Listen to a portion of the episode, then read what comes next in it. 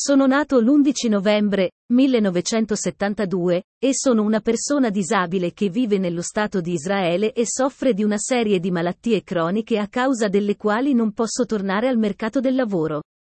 Sfortunatamente, lo Stato di Israele non offre soluzioni ragionevoli alle persone con disabilità nelle situazioni abitative, la mia situazione e quella di altre persone che vivono sole e single senza figli sono particolarmente gravi e anche in relazione ad altre persone bisognose.